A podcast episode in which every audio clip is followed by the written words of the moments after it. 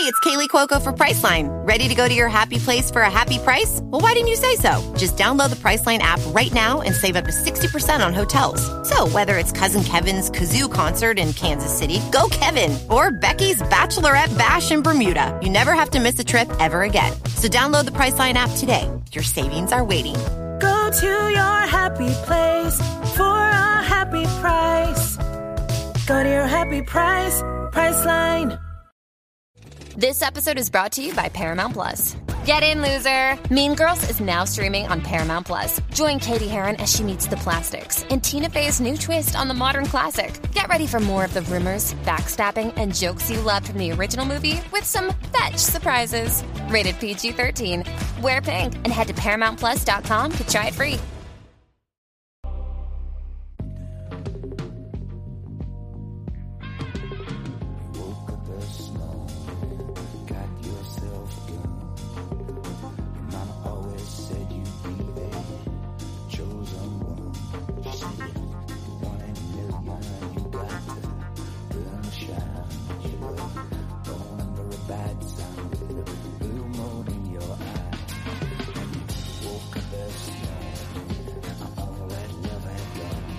Bienvenidos a Watchlist, el programa mensual de fuera de series en el que repasamos las mejores series del mes que termina, que en este caso es septiembre, y en el que avanzamos las series que quizá pueden convertirse en el siguiente gran fenómeno o por lo menos en una serie que nos llame la atención, que nos guste y nos conquiste o que quizá nos decepcione, no lo sabemos. Será el mes de octubre. Yo soy Álvaro Nieva y para acompañarme en este nuevo Watchlist están conmigo Marichu Lazábal, ¿qué tal? Muy bien, vengo sobreexcitada y no solo porque haya descubierto una cafetería que me dan cafés de más de medio litro. Por el bocadillo de calamares, ahora hablaremos de eso. Y conmigo también Aloña Fernández Larrechi, ¿cómo estás? ¿Qué tal? Encantada de estar con vosotros. Pues si os parece, empezamos con este mes de septiembre, pero bueno, quiero, quiero preguntaros eh, si os ha parecido que, que, ha sido un mes fuerte, porque yo tengo la sensación de que sí, de que ha habido millones de series y sobre todo que nos hemos repuesto ya por fin a la sequía estival. Aloña, ¿para ti ha sido eh, difícil seguir el ritmo en este mes? No, porque, o sea, sí, no sé. A ver. Porque lo has visto todo, porque has pasado el No, eh, eh, he visto muchas cosas, he visto muchas cosas que tenía atrasadas, lo cual es bastante paradójico escoger este mes para ver cosas atrasadas, porque como hay un montón de cosas ya para ver, lo que pasa que yo soy ese tipo de persona, eh, bueno, lo he redescubierto recientemente, a la que le da mucha pereza ver una serie de dos horas y media, pero que le gusta tener cuatro capítulos para verlos uno detrás de otro. Cuando, cuando no son cosas de Netflix que vienen ya todas juntas, ¿no? Entonces, eh, sí que es cierto que se han estrenado muchas series, pero hay series que estoy esperando estrenar. Por ejemplo, Doctor Death, pues, pues eh, es probable que sea, si no esta semana la que viene, porque ya tendremos tres o cuatro que ya dices, pues mira, me puedo dar un atracón de, de esta locurita de la que seguro que no me va a, me va a resultar desagradable incluso, quizá no es la, la, mejor serie para hacer estas cosas. Pero, hombre, yo sí creo que, que hemos recuperado el, el, ritmo de estrenos y hay muchas cosas y, y, bueno, pues me he dejado unas pocas para disfrutarlas así de, de, atracón, pero otras la verdad es que las estoy disfrutando ya y, y, las estoy disfrutando mucho y lo que es mejor, octubre parece que, que sigue el mismo ritmo. Marichu, para ti el mes, ¿qué tal ha sido? Ha habido muchas más series. He visto bastantes pocas, pero las que he visto me han cundido mucho. Digámoslo así. Y no solo por el calamar.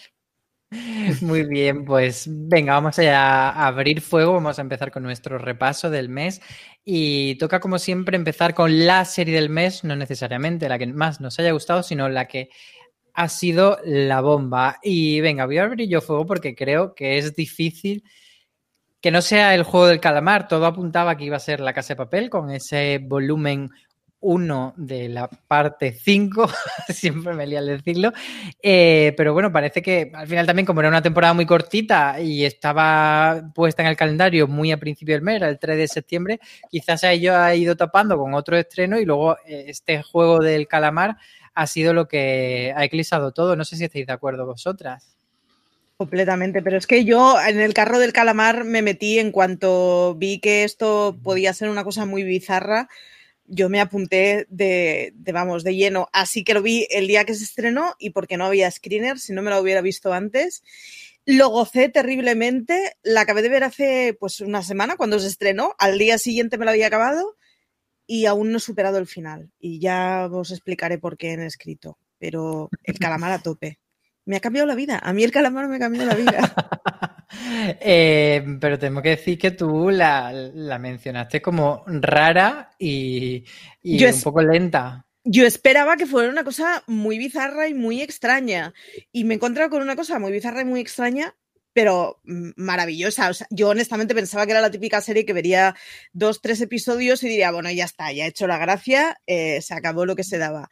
Y no, no, es que el primer episodio ya me flipó, estaba dentrísimo y, y, vamos, me conquistó al segundo.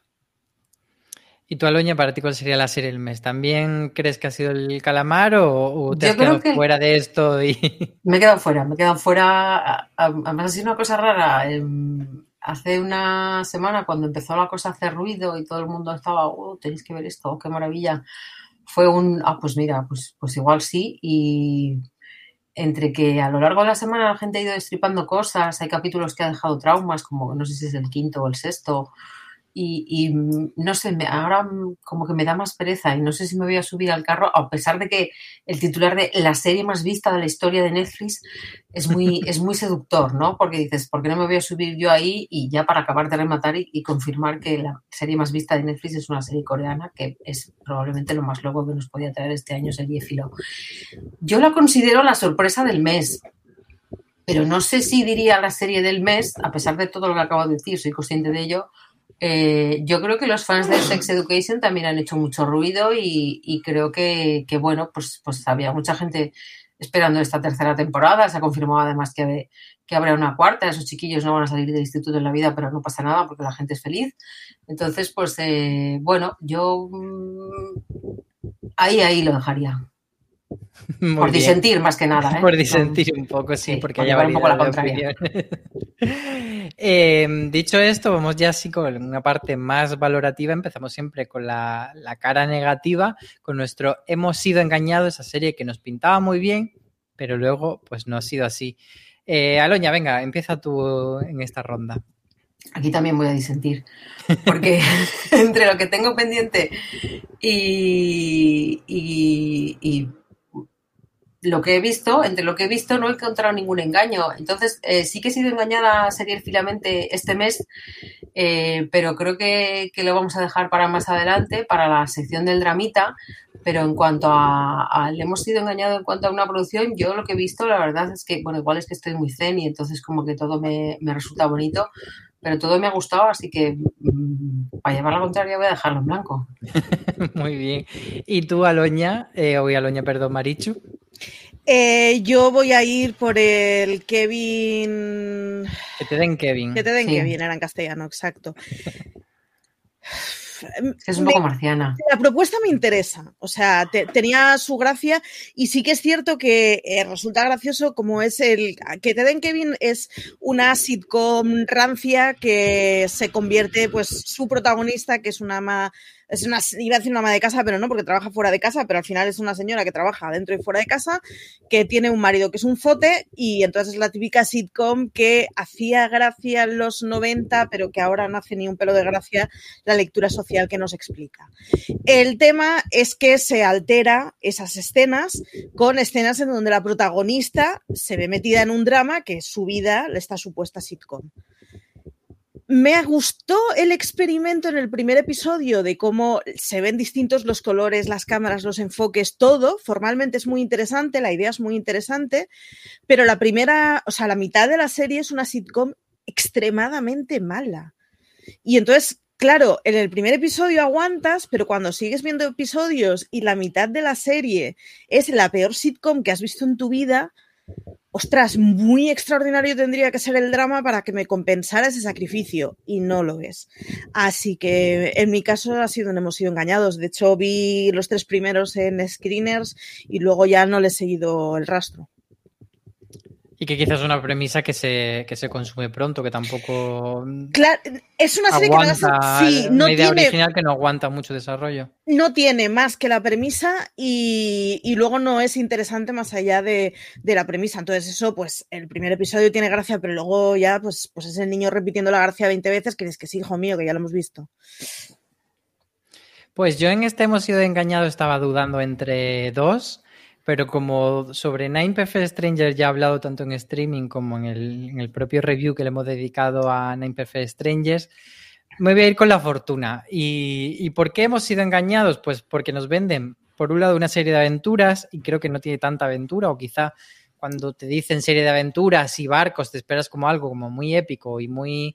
Eh, más de acción y de repente son, digamos, aventuras burocráticas, aventuras de despacho y, y, gente hablando en despachos y luego porque nos venden la superproducción de Alejandro Amenábar y superproducción. Yo veo poco, yo veo una serie barata de, de interiores, como digo, de muchísimos despachos y luego sí que hay alguna escena pues, más cara de barcos de tal, pero y alguna cosa internacional, pero a mí no me, no me ha dado esos vibes de sobre todo porque me esperaba que era una serie en la que yo dijese, bueno, que nunca se ha hecho en España algo a este nivel y pues eh, sinceramente la templanza o el tiempo entre costura me parece mucho más, eh, no sé si más cara porque no, porque conozco los presupuestos, pero que a los ojos me parecen mmm, más caras. Eh, así que en ese sentido creo que es una serie que se deja ver, bueno, vale, pero no es esa maravilla que estamos esperando, ni muchísimo menos. No sé si vosotros habéis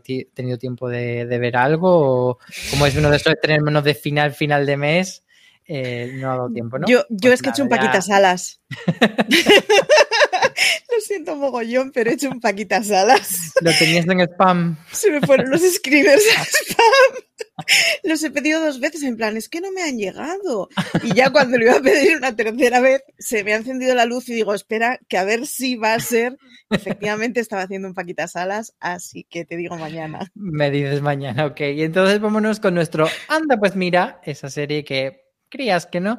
Y luego pues ha estado guay. Eh, Aloña, en esta sí tienes alguna que te, como te veo tan sí. positiva, en esta sí. ¿verdad? Sí, sí, y ahí, no, pero sigo retomando positividad. Eh, el mes pasado estaba yo un poco cagada, un poco, mm, voy a meterme en este embrollo a ver qué pasa y bueno, he visto Misa de Medianoche y he disfrutado muchísimo, me ha gustado muchísimo.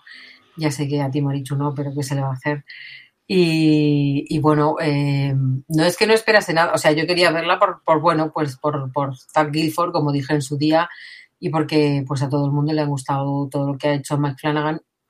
A mí la, la maldición de Hill House no me pareció tan locura como, como, parece, como, como daba a entender la gente, pero bueno, quizá aquí es una vez más ¿no? el, el, el hype que juega una mala pasada que tú llegas quizá una semana o un mes tarde a, a, ver algo que ya ha visto todo el mundo y, y, bueno, pues te lo ponen tan arriba, tan arriba que, que no, que no acabas de, de conseguir eso que, que, parece que iba a ser.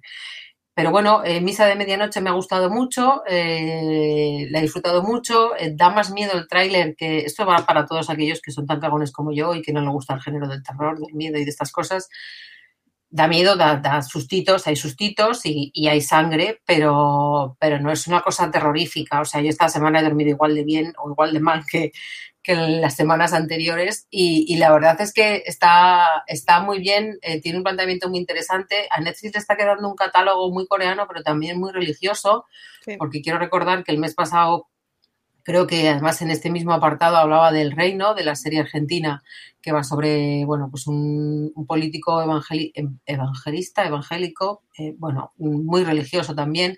Entonces, pues, pues la verdad es que me resulta sorprendente, ¿no? Que, que una plataforma que va tan de moderna, pues se meta en, en este berenjenal que, que, obviamente, pues, bueno, eh, tiene de cada una de ellas, pues, pues tiene un punto de vista, ¿no? Pero, pero bueno, yo creo que, que eh, me llama la atención que algo tan que puede parecer tan eh, poco moderno, pues como, es la, como son las religiones, pues puedan dar tanto juego en, en, la cuestión dramática. Y la verdad es que es muy interesante, tiene diálogos muy interesantes, eh, hay actores que están muy bien, mmm, de la gente que se encarga del maquillaje y de la peluquería quizá no se pueda decir lo mismo, pero bueno, no puede, no, no puede ser todo perfecto, Y, y, bueno, yo me he acojonado y debo de reconocer que por primera vez en mi vida, eh, sin ánimo de sonar petarda, eh, llegué a un punto en el que ya se me hacía muy tarde, me tenía que acostar y a la mañana siguiente, por primera vez en mi vida, eh, me fui viendo un capítulo en el metro.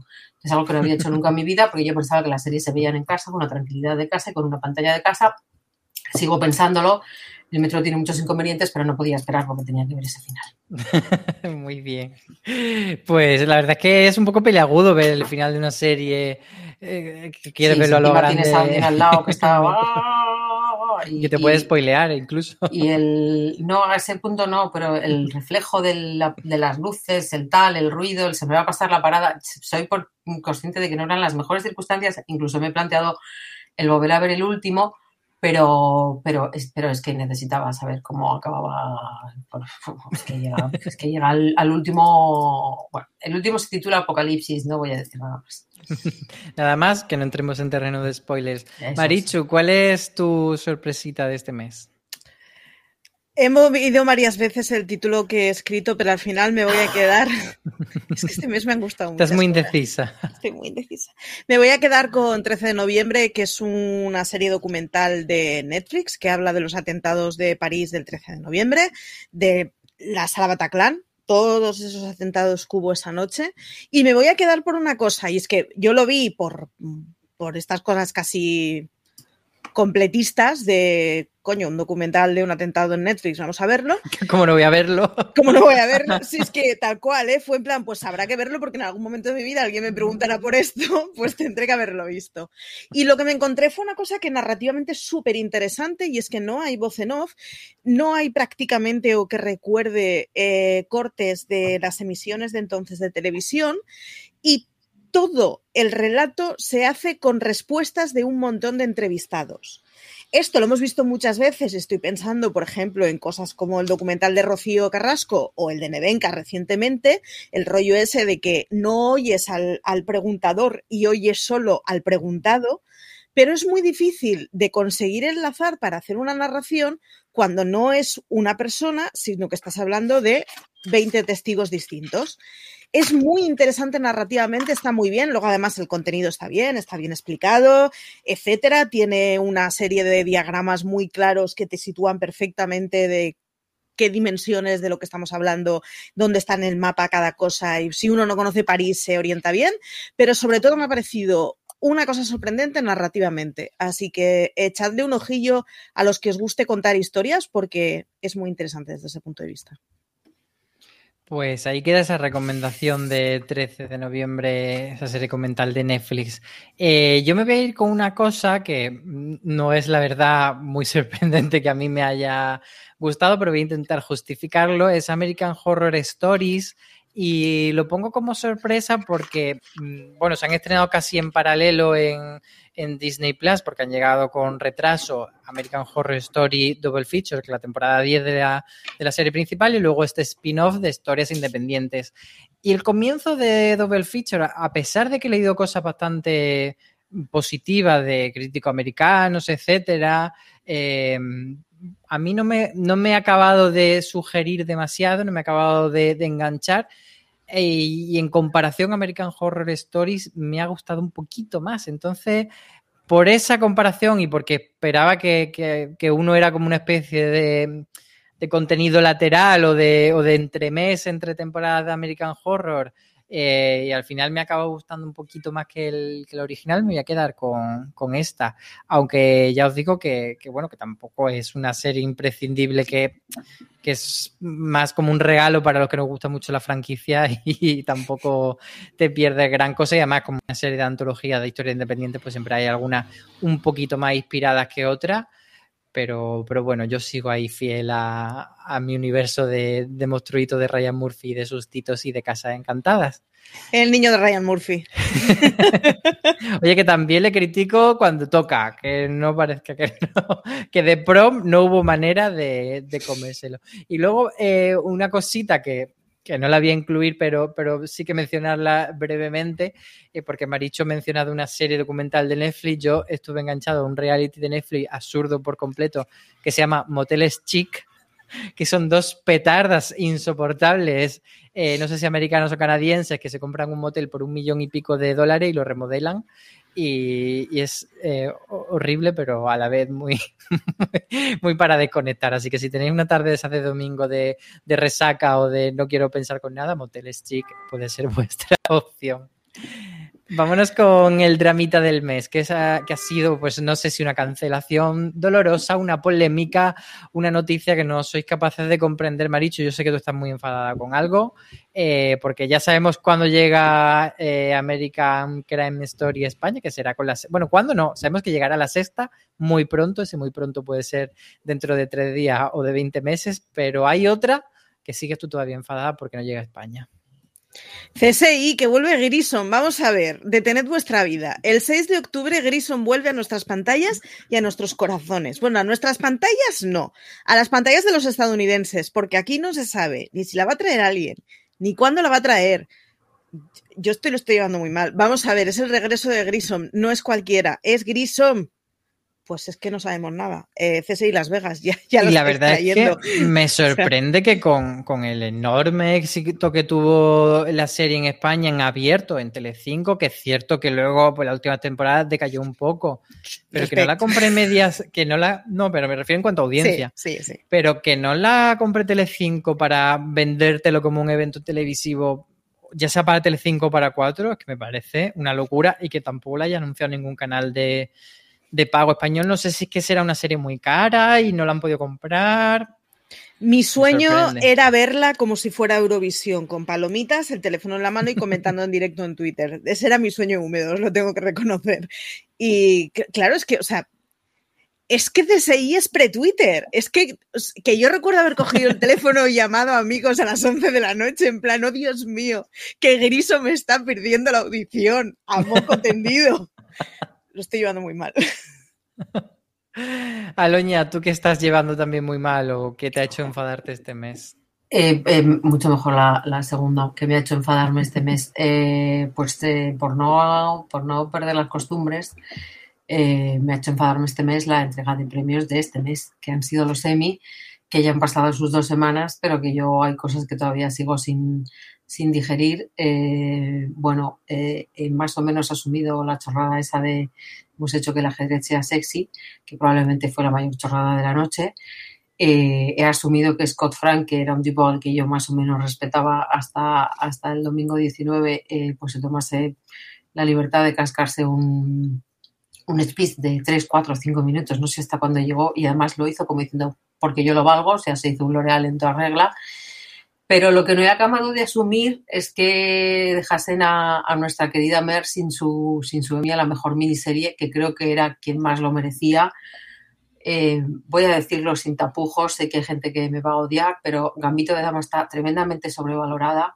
Tanto, tanto la miniserie como lo que se supone que ha hecho por, por, por, el ajedrez, porque eso de que haya gente que diga tan libremente, no, es que han conseguido que una mujer inspira a un montón de chicas para jugar al ajedrez. Bueno, eh, es que ha conseguido una mujer que tiene muchos problemas con, con, con el alcohol y con, y con las pastillas, que creo que es un detalle que no deberíamos olvidar, ha conseguido que muchas mujeres jueguen al ajedrez. Vale, perfecto, pero no nos olvidemos de todo. Y creo que está sobrevalorada y creo que Mer nos hizo pasarlo muy bien y, y, bueno, eh, yo la disfruté mucho, ya lo sabéis, ya lo comentamos aquí, eh, a tope con Kate Winslet. Sí que es cierto que, que, tuvimos el consuelo de que tanto ella como Julian Nicholson eh, sí que se llevaron premio y, y, Evan Peters, que ya fue lo mejor de lo mejor. Pero bueno, pues me quedó, me quedó ahí esa espinita. Es cierto que es una espinita, ¿eh? que, que el resto del palmarés estuvo muy bien, a tope con Ted Lasso y con esta gente que sube a recoger premios como, como si fuesen eh, gente de carne y hueso y no gente que lleva recibiendo premios toda la vida, que también es bonito. Pero, pero bueno, me dio rabia porque igual eso es que no tengo claro qué, me pasa más, si que quiero a, a Mero Fistown o que odio a, a, Gambito de Dama. Entonces la lucha sigue ahí dos semanas después. Pues ahí queda esa reivindicación de Mero Fistown, que yo creo que eh, estamos todos de acuerdo en que es una serie maravillosa y, y que se merecía efectivamente ganar ese premio.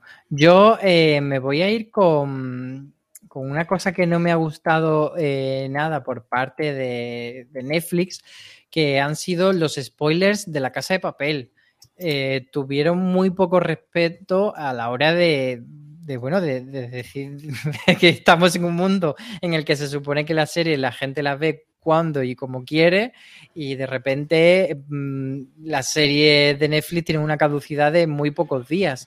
Eh, si no recuerdo mal, pues eso, el, lo tenía por aquí apuntado. El, el 3 de septiembre fue cuando salió los lo episodios, que eran cinco episodios, y el 12 de septiembre ya estaban ellos mismos haciendo spoilers en Twitter con eh, lo que era, no lo voy a decir evidentemente, pero con lo que pasaba al final de ese último episodio.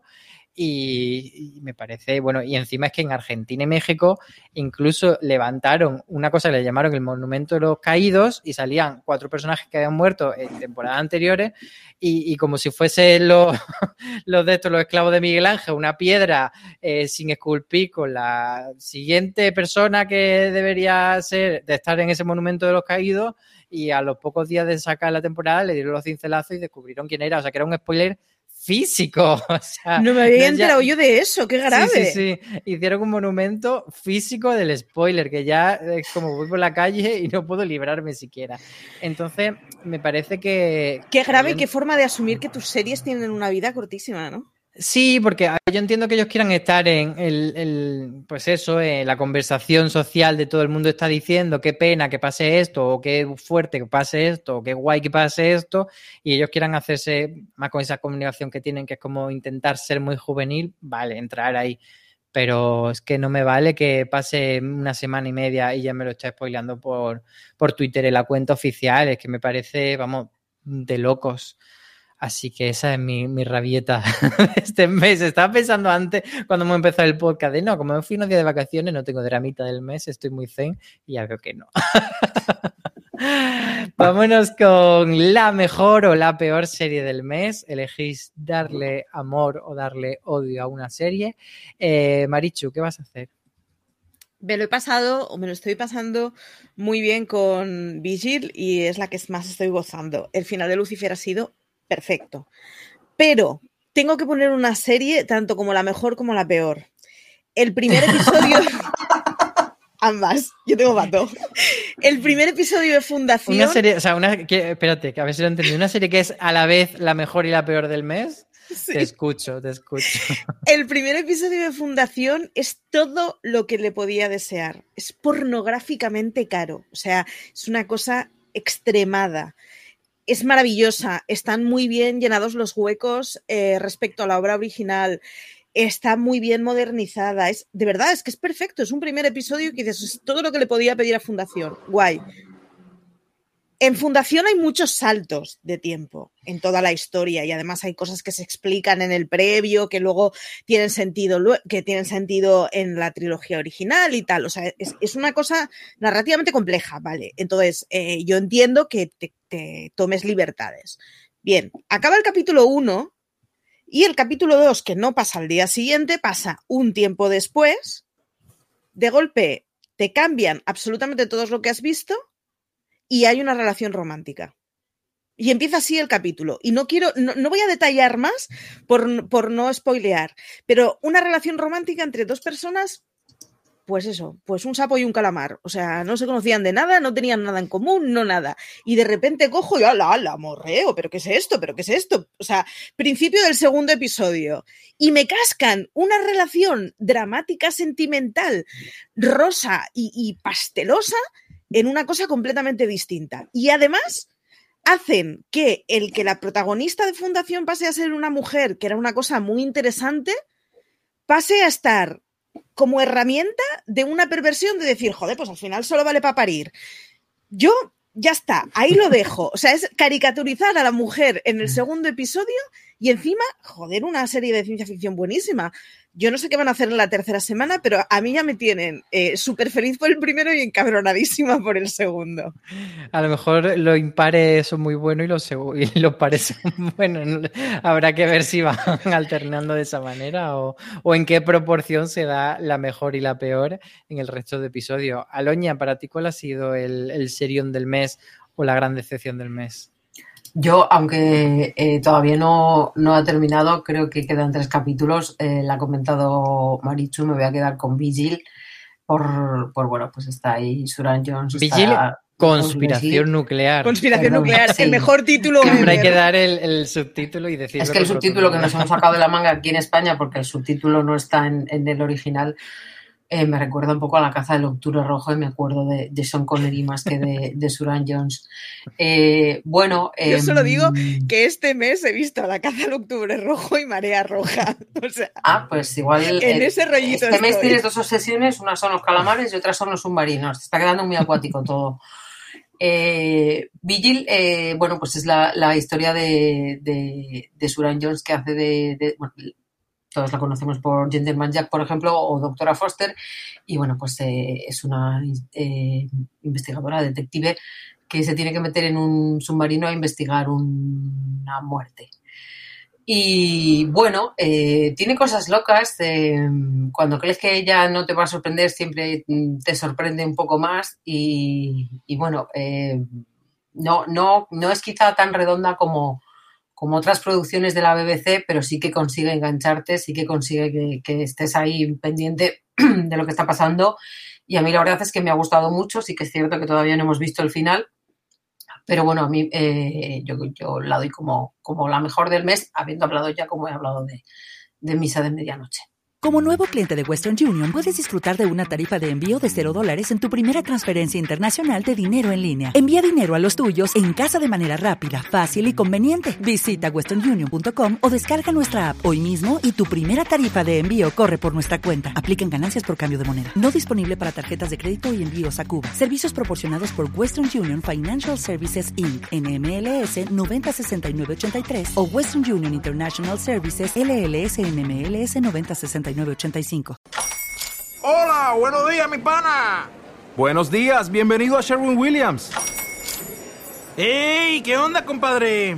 ¿Qué onda? Ya tengo lista la pintura que ordenaste en el ProPlus app. Con más de 6.000 representantes en nuestras tiendas listos para atenderte en tu idioma y beneficios para contratistas que encontrarás en aliadopro.com. En Sherwin Williams somos el aliado del PRO.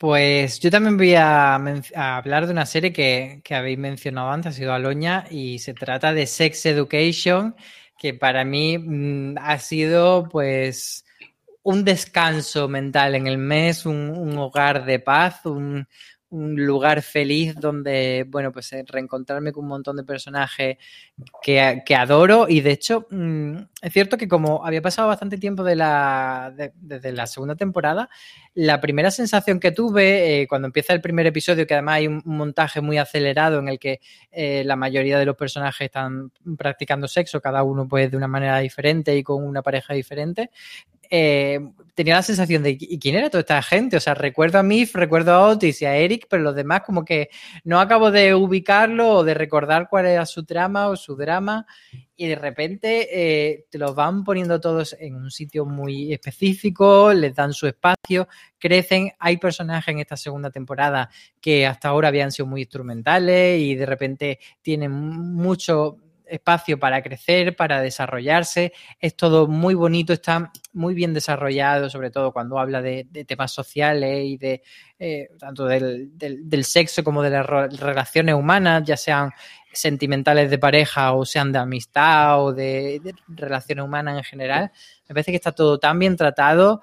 Eh, quizá el tema del culebroncito principal es lo que menos eh, me encante de la serie, eh, pues esa eterna pregunta de Otis y Maeve sí o no que, que, se plantea desde el principio de la serie y que evidentemente pues se agarran a ella como una fórmula bastante tradicional, pero todo lo demás es tan guay, tan bonito y, y tan agradable que para mí Sex Education, además creo que es una serie que por el tema del título, por el llevar el sex, puede atraer a mucha gente, pero también echar a mucha gente. Creo que mucha gente que piense que es solo una pues gracieta de, de, pajas y pedos está muy equivocada y que, y que, tiene ahí detrás una serie que vale muchísimo más la pena. Así que ahí la coloco como la mejor serie del mes de septiembre y, esa es mi opinión. Eh, comenzamos ahora sí, ya hemos terminado este, este repaso del, del, mes de septiembre, de todo lo que nos ha dejado, de la cosas más importantes que nos ha dejado el mes de septiembre. Y toca ahora eh, iniciar el repaso del mes de octubre con la sección Vodafone Televisión, en la que repasamos pues, los títulos que más nos apetecen ver y que podrás ver gracias a este operador. Te recordamos que con Vodafone Televisión eh, puedes acceder a los contenidos de HBO España, Disney Plus y Amazon Prime, posicionándose como uno de los mayores agregadores de cine y series de España. Aloña, de todo lo que llega a Vodafone Televisión, ¿qué es lo que más te apetece ver? Bueno, lo que más me apetece ver a mí, lo que más le apetece ver al mundo, al mundo, al mundo que conoce a los Roy, lo que más le apetece ver es eh, la tercera temporada de Succession, Sucesión para los castellano parlantes, que, que vuelve a, a, HBO este, este mes de octubre y bueno, la verdad es que concretamente el día 17 eh, que llegue ya. O sea, además, eh, bueno, hemos visto el tráiler, eh, sabemos lo que la seguimos, sabemos cómo se quedó en altísimo al final de la segunda temporada y luego, pues si, si nos faltaban alicientes, la, la, última campaña de marketing ha jugado con, con, los personajes, con una línea divisoria en la que los personajes pues aparecían a un lado de la línea y a otra, no aparecían, o sea, había cinco fotos, cuatro o cinco fotos diferentes en las que los personajes estaban colocadas de manera diferente, lo cual pues añade un poco más de intriga y misterio a lo que viene siendo, eh, con perdón, la familia más cabrona que hay en, en bueno, más, está la cosa disputada, pero vamos a, a poner eh, una de las una de las más malas y, y, y, de las que mejor viven, porque bueno, además de ver eh, todas estas intrigas familiares, todas estas puñaladas por la espalda, todas estas cosas que, bueno, pues, pues pueden pasar de todo, pues además ves una vida de, de lujo en la que te gustan la ropa que llevan, los apartamentos en los que viven, los helicópteros en los que viajan. Entonces, eh, la verdad es que no sé por qué nos gusta esto, que en el fondo nos hace odiar a los ricos porque son malas personas y nos dan mucha envidia, pero, pero qué buena noticia que, que vuelvan ya los Roy y qué maravilla pues saber que, que nada, pues en dos, tres semanas estamos ahí viendo y, disfrutando con, con, la próxima puñalada que yo ya estoy, vamos, muerta de ganas por saber cuál va a ser. Pues ahí queda esa recomendación a Section el 18 de octubre en HBO España. Marichu, ¿tú cuál recomendarías para este mes? Pues yo me voy a quedar con una de Disney Plus que se estrena 13 de octubre, que no es otra que Reservation Dogs. Es una comedia, que ya me apetece bastante el que sea una comedia. Es una comedia que además está co-creada por Sterling Garjo, que nos suena de poco, pero es también eh, co-creada por Taika Waititi, que es una persona que ha estado en Jojo Rabbit y en Lo que hacemos en las sombras como guionista, como escritor. Así que viene con prensa buena. Viene con otra prensa buena y es que la propia prensa estadounidense la está poniendo muy bien. Y el tercero es que es la serie de CJ para el mes de octubre después de Succession. Ya os lo voy avisando. O sea, ya esta semana ha dicho un par de veces que ya ha podido ver parte de las cosas y que pintaza. Es una comedia que sigue a cuatro nativos americanos que este, viven en Oklahoma, en la parte, pues eso, rural de Oklahoma, aunque a mí me parece un poco una repetición, pero bueno, y que básicamente eh, se pasan la vida delinquiendo y haciendo un poco de, mmm, hey baby, ¿qué pasó? Así que, bueno, ya veremos. Yo le tengo ganas, es una comedia así socarrona y un poco negra, así que me tienta muchísimo y ya os aviso, es la obsesión del mes de octubre de CJ, así que hay que ver Reservoir, Reservoir Dogs, iba a decir. Hay que ver Reservation Dogs. Sí, la verdad es que es un título que, que como juega con una referencia, quizá vamos a estar teniendo ese, lío constantemente. Eh, para mí el estreno de este mes sería Se lo que hicisteis el último verano, la serie basada en la mítica película Slasher de, de los años 90, que yo he de confesar que en, en esto de Scream, yo siempre he sido muy de, de equipos, de, de, no te pueden gustar las dos cosas, ¿no? O eres de Talía o eres de Paulina Rubio, y en este caso yo era más de sé lo que hiciste el último verano que de Scream. Bueno, Scream también me gustaba. Entonces Amazon Prime Video estrena el 15 de octubre esta eh, revisitación al universo de lo que hiciste el, último verano, pues con adolescentes nuevos, evidentemente, porque Jennifer Hewitt ya no tiene edad de, de hacer de, adolescenta, pero eh, tendremos además una premisa muy similar. Son, pues eso, unos chavales que en la noche de su graduación tienen un fatídico accidente de coche y desde entonces pues son acechados por un brutal asesino que intenta cargárselo a todo. Y tengo curiosidad por ver cómo adaptan pues eh, tanto el género del slasher que sí que en televisión ha llegado en los últimos años bastante, pero cómo, bueno, pues adaptan la premisa para que sea suficientemente entretenida y, y, y, nos dure varios episodios y a ver cómo dosifican. Y también un poco por ver eh, cómo adaptan el género en el que casi siempre, pues eh, la chica rubia tonta o el, o el, negro moría lo primero. Entiendo que ahora ya con, con, lo que hemos avanzado socialmente, pues esos estereotipos estarán eh, menos agudizados y a ver cómo se desenvuelven en esta Sé lo que hiciste el último verano. Siguiente sección, cállate y toma mi dinero. Es la sección que dedicamos a las nuevas series que tenemos muchísima, muchísima ganas de ver. Maricho, empieza tú. A ver, iba a decir la serie que vas a decir tú, porque ya lo he visto yo en el guion. Y en cuanto Álvaro diga el título ya sabréis por qué es evidente que, estoy esperando esa serie. Pero hay otra serie que es evidente que estoy esperando. A ver, yo sé que os vais a reír, pero es que por fin viene Ley y Orden Crimen Organizado. Eh, mentiría si nos dijera que me hace muchísima ilusión poder ver eh, Ley y Orden Crimen Organizado. Así que mmm, nada, a los que os gusten los procedimentales, seguidme en esta aventura. Eh, estrenan el viernes el 22 de octubre, así que me quedo con ella.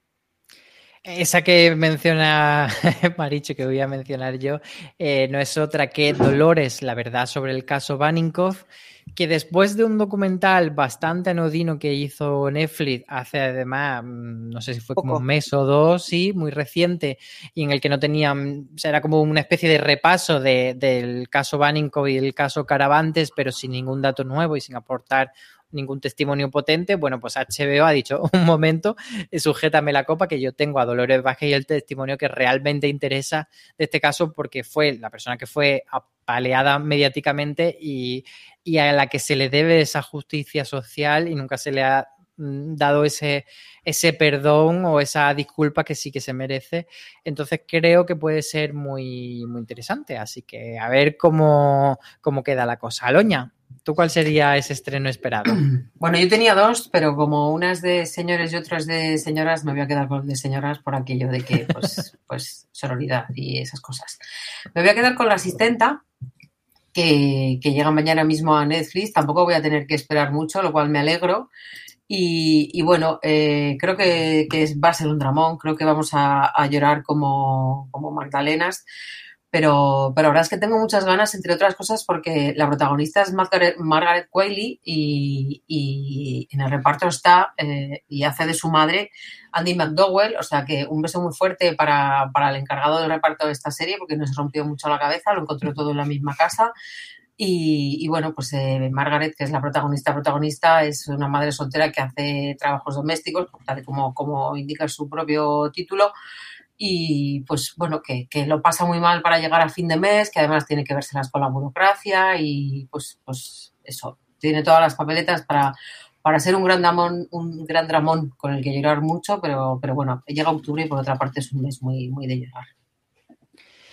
Pues nuevas temporadas. Diosito que llegue ya. ¿Cuál sería ese Diosito que llegue ya por el que estás rezando, Marichu?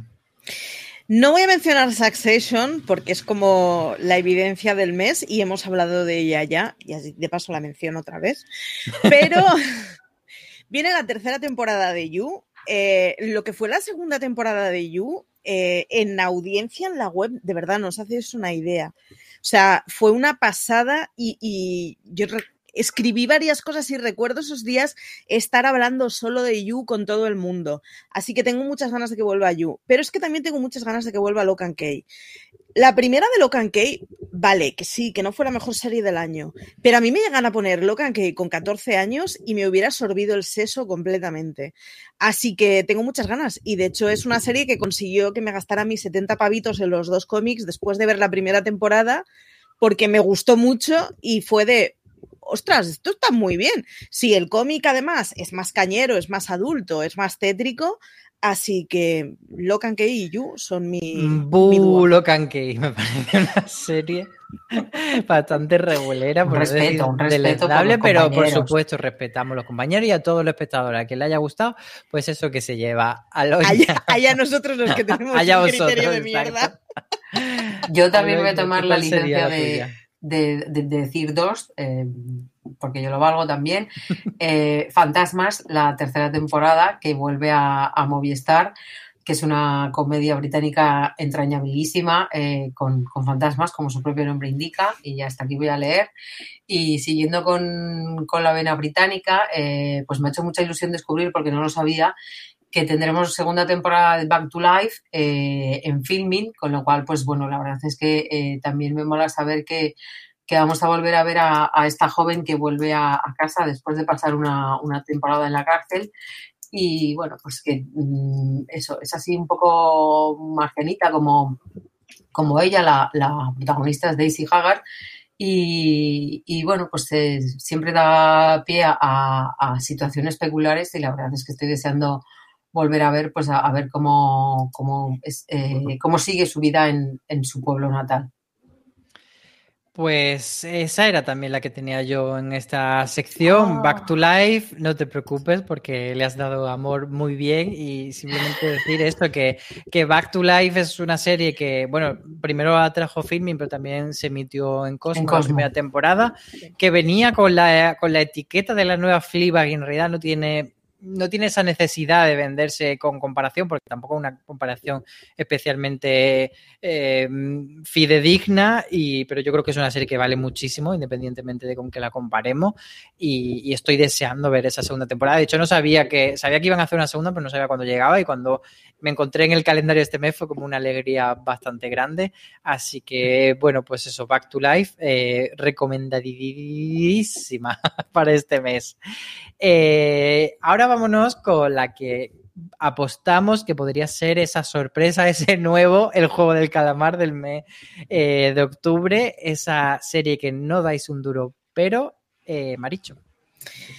Pues estoy teniendo un poquito de dudas. Eh, me gustaría decir bastante que Portuondo, pero he visto muy poquito de ella. Así que Portuondo es la, serie que va a sacar filming de producción propia. Así que me voy a quedar con un caso francés que es la que me tienta bastante de este mes, que se estrena el día 24 en el Start Play.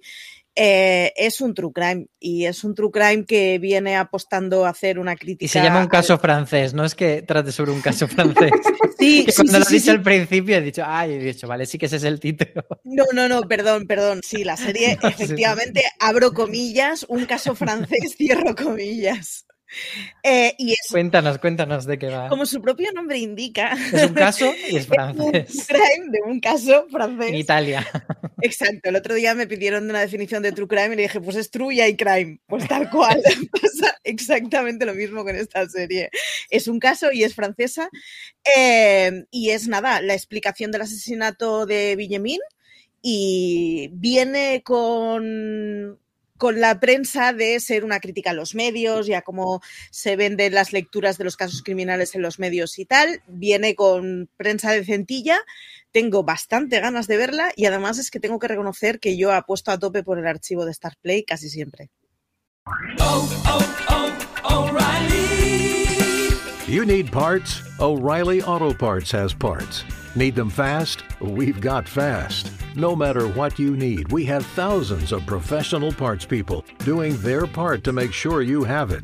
Product availability. Just one part that makes O'Reilly stand apart. The professional parts people.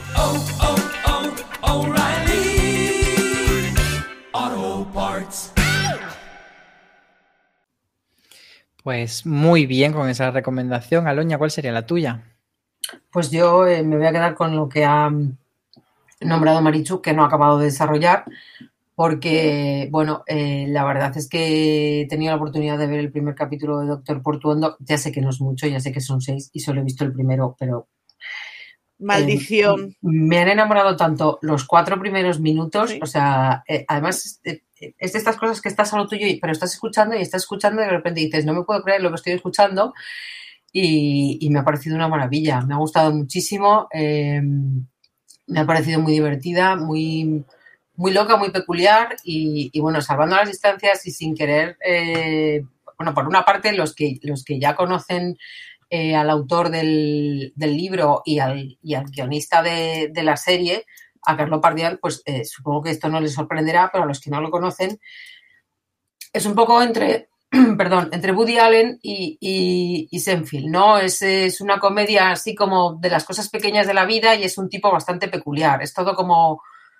como muy, pues eso, muy particular porque yo creo que, que va a funcionar muy bien y que va a gustar mucho. Quizá no sea para todos los públicos.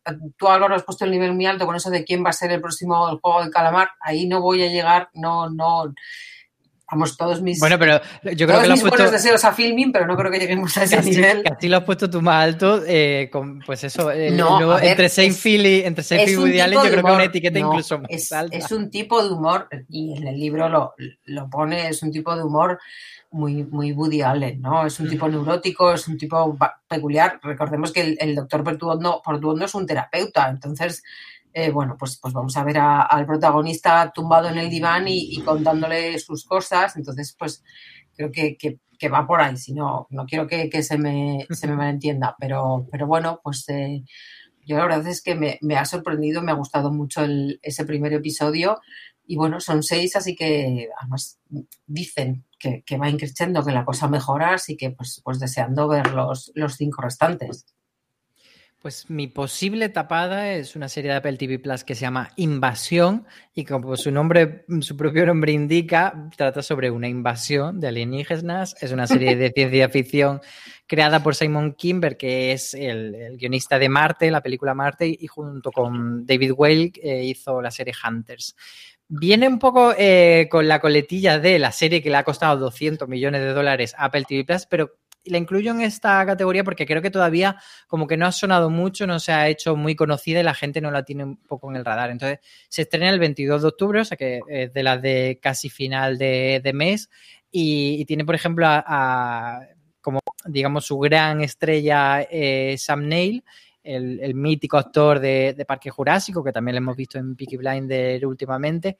Y bueno, pues el tráiler tiene buena pinta y va, va, a tratar, pues, de eso, de, de la invasión alienígena y de cómo, eh, no, no, tanto de, de, cómo los alienígenas te cogen y te meten las ondas, sino un poco de cómo afecta a la población mundial el hecho de esta nueva situación y este nuevo orden mundial. Pero, pero bueno, a ver cómo se, se logra diferenciar de otras propuestas similares y si realmente merecía la pena gastarse 200 millones de dólares. Yo creo que, aunque solo sea por ese morbo, ya nos merece un poco la pena echarle un ojillo a ver si, si se nota o no se nota.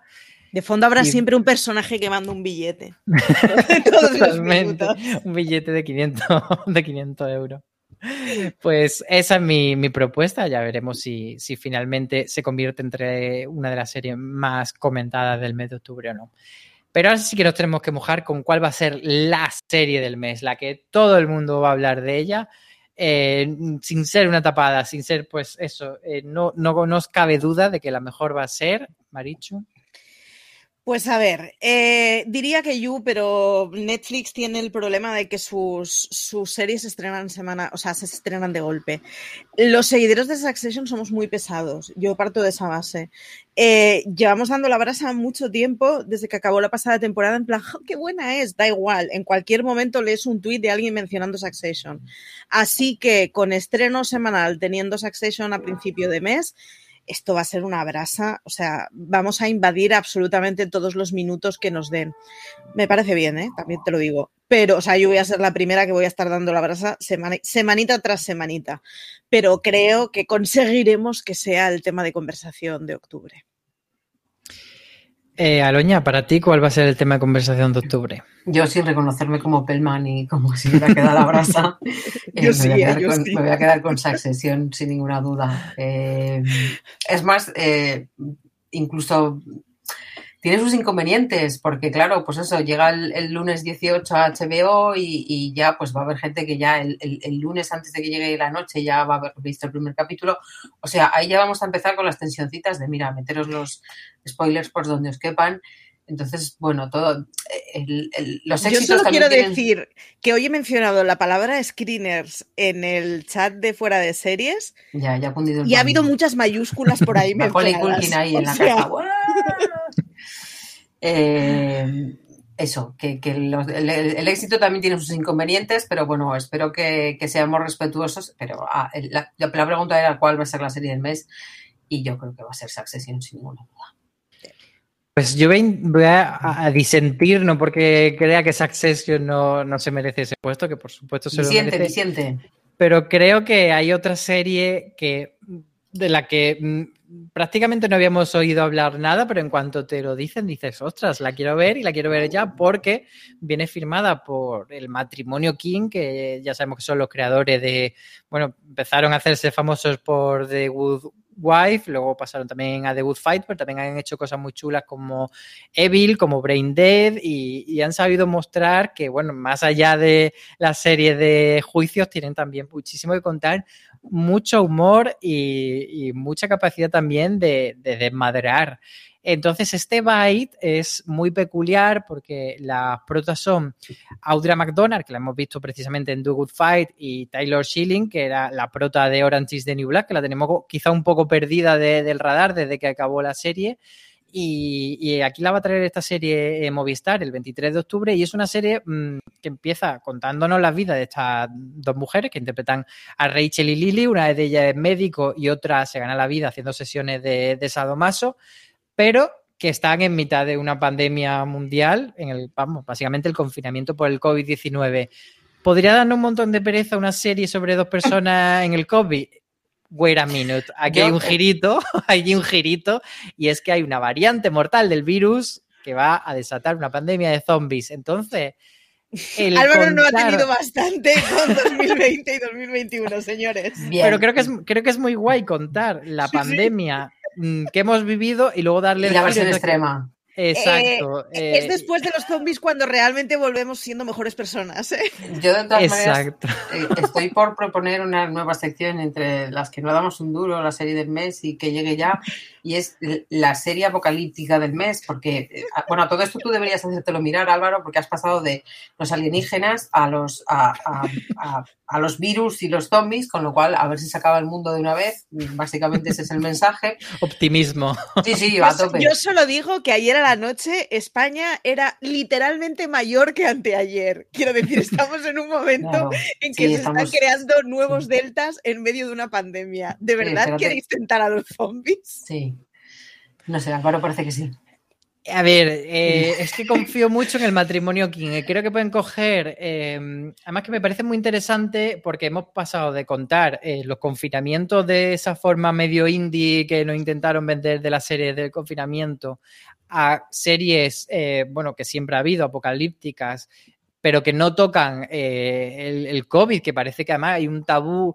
De hecho, eh, yo recuerdo, Aloña, que, que, al principio del COVID tú hiciste un artículo sobre eh, cómo estaban tratando muchas series, pero luego eh, veo como que, en general eh, la ficción se ha llegado a ese punto de no queremos eh, creemos que la gente está harta del COVID, que la gente no quiere ver a, a, personajes con mascarillas y vamos a huir de todo eso. Y me parece muy valiente que, que, lo cojan y luego lo cojan para desmadrarlo y espero que sea por la línea de Brain Dead y que sea todo loquísimo, porque, bueno, el género, según comentan, es comedia, drama, terror. Entonces creo que puede ser una combinación muy guay, que si otro me lo vendiera, no, pero en los King, en los Yo King confío. Trust.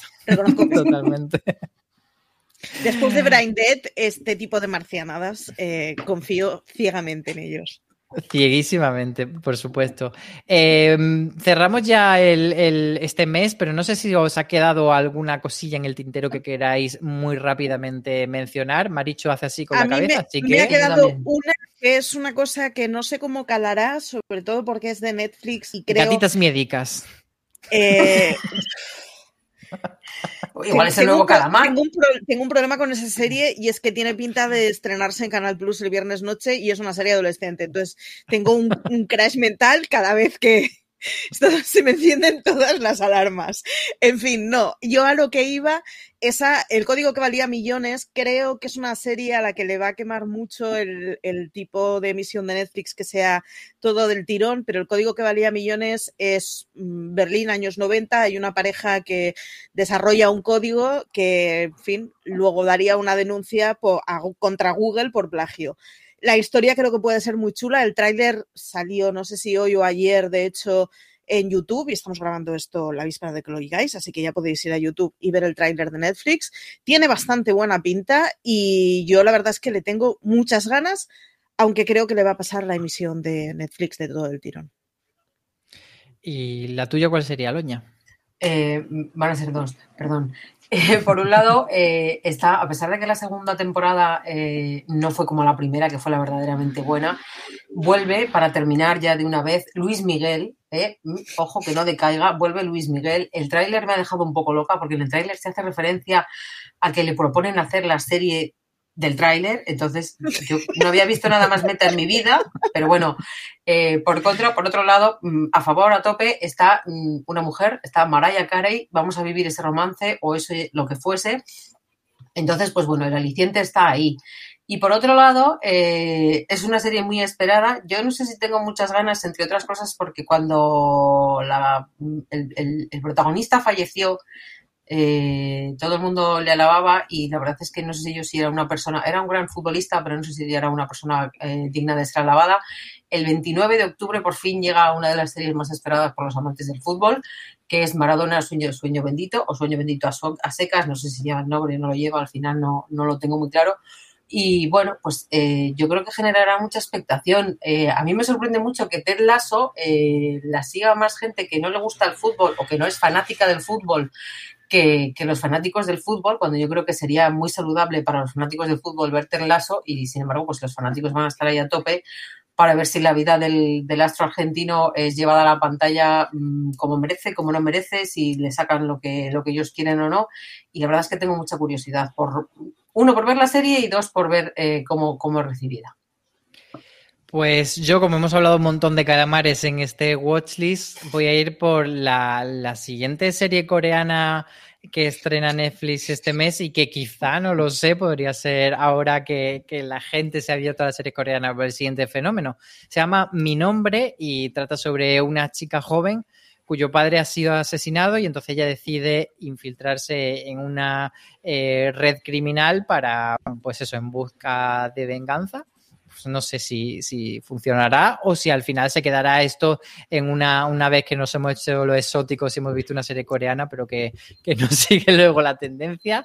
O bueno, a lo mejor estamos ahora como con las series turcas todo el día viendo series coreanas. Eh, Yo solo digo que en Booktube España los K-dramas, no del estilo calamar, pero sí del estilo más románticos y dramáticos, lo petan a saquísimo en España. O sea, pero mucho. Hay un mogollón de booktubers a saco permanentemente mencionando K-dramas. Así que este habrá que verlo, aunque solo sepa ver qué es lo que pasa. Bueno, yo he, he, oído hablar muy bien de, de Kingdom, que también sí. tiene sus zombies. No, no he tenido la, la, oportunidad de verla, pero es otra serie coreana de la que, de la que se ha hablado mucho y muy bien. Sí.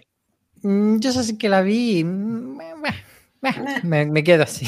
Zombies políticos sí, pero, pero, pero zombies coreanos no. Ya. ya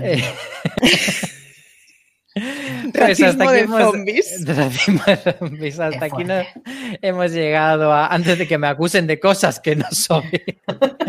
hasta aquí hemos llegado. Cierro esta conversación con este watchlist de, en el que hemos repasado el mes de septiembre y lo que viene del mes de octubre. Muchas gracias por acompañarme a Loña Fernández Larrechi. Un placer. Y muchas gracias también, Maricho Lazábal. Muchas gracias a ti. A todos los demás, como siempre decimos, muchísimas gracias por acompañarnos, por llegar hasta aquí, escucharnos hasta el final. Sabéis que podéis suscribiros a nuestro podcast en cualquier plataforma como Apple Podcasts, Evox, Spotify, etcétera, y que encontraréis mucha más información, artículos, críticas, curiosidades del mundo de la serie en fuera de series.com. Y como siempre os decimos, tened muchísimo cuidado ahí fuera.